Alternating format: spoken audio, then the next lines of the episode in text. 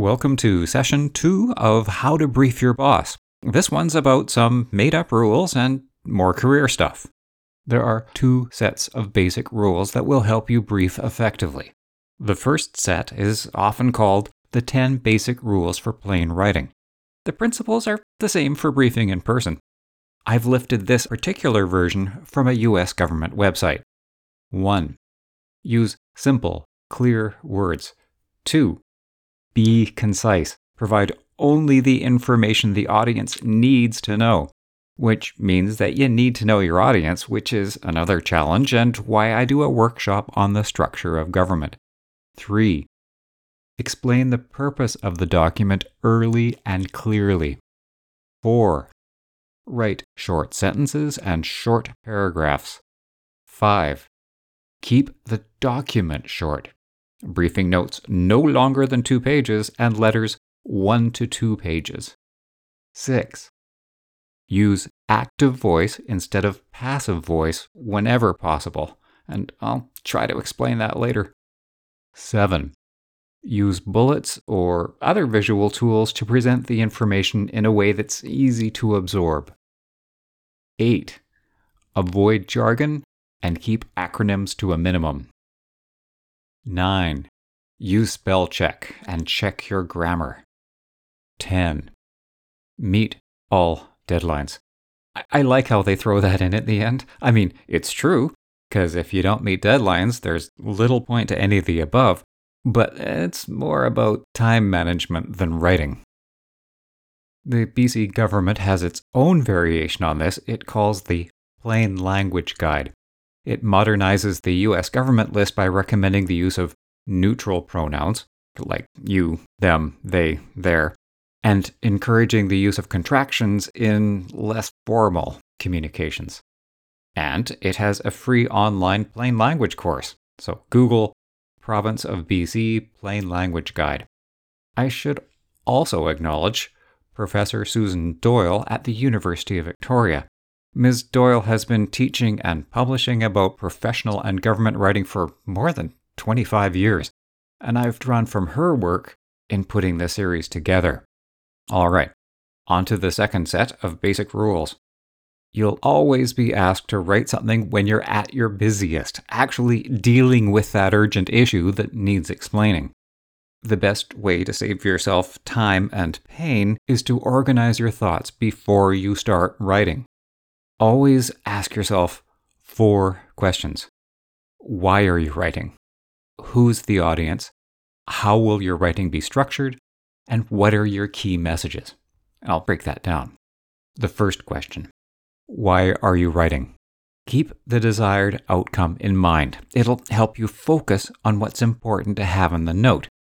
Is it to get a specific approval or, say, prepare your boss for a difficult media interview? Make that clear early in your document. The second question Who's your audience? That's going to affect the amount and type of detail you need to provide. And most of the time, it's your deputy or your minister. The higher the audience, the less time they'll have available to read what you've written. Being concise and easily readable is critical. The third question you should ask yourself before writing How will it be structured? Well, usually you don't have a lot of choice about that. You're told to produce a specific type of document. So everyone should have access to the current briefing note and letter templates and the style book. But that last part needs a bit of explanation. There are a number of conflicting style books, and by that I mean formal sets of standards for writing, including abbreviation, formatting, punctuation, and word usage.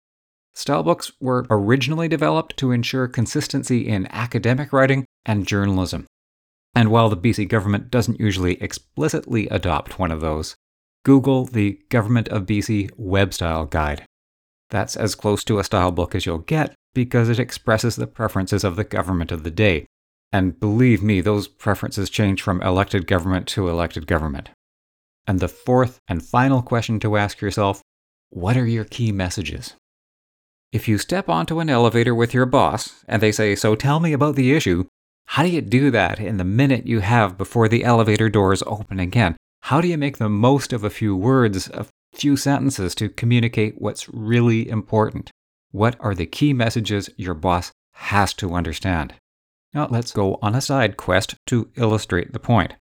When I talk with people about job interviews and career stuff, I almost always ask, What are your key messages about yourself? What do you want a potential boss to know about you? And I'm not talking about prepping for the standard interview questions. I mean, definitely, yeah, do that too. But if you're going into an interview, prepare some introductory comments about yourself. It's so important to be able to express who you are clearly and confidently.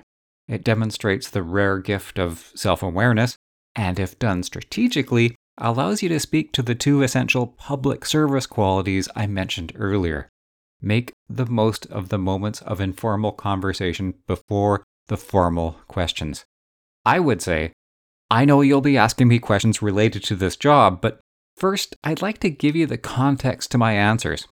I'm committed to two fundamental things working corporately across government and embracing the challenges and responsibilities of leadership. It's something that short, that simple.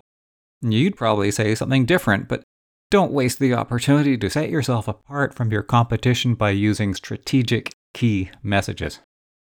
So, how does this get back to what we're talking about?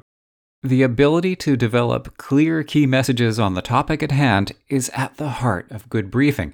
When the topic at hand is you, it highlights that challenge. You may be a subject matter expert, but distilling a complex topic into a few simple sentences that a layperson can understand takes thought and practice. Okay, that's the end of the second session. The next session is about writing briefing notes, finding and using strategic direction, and, as a change of pace, no career stuff. Thank you for listening.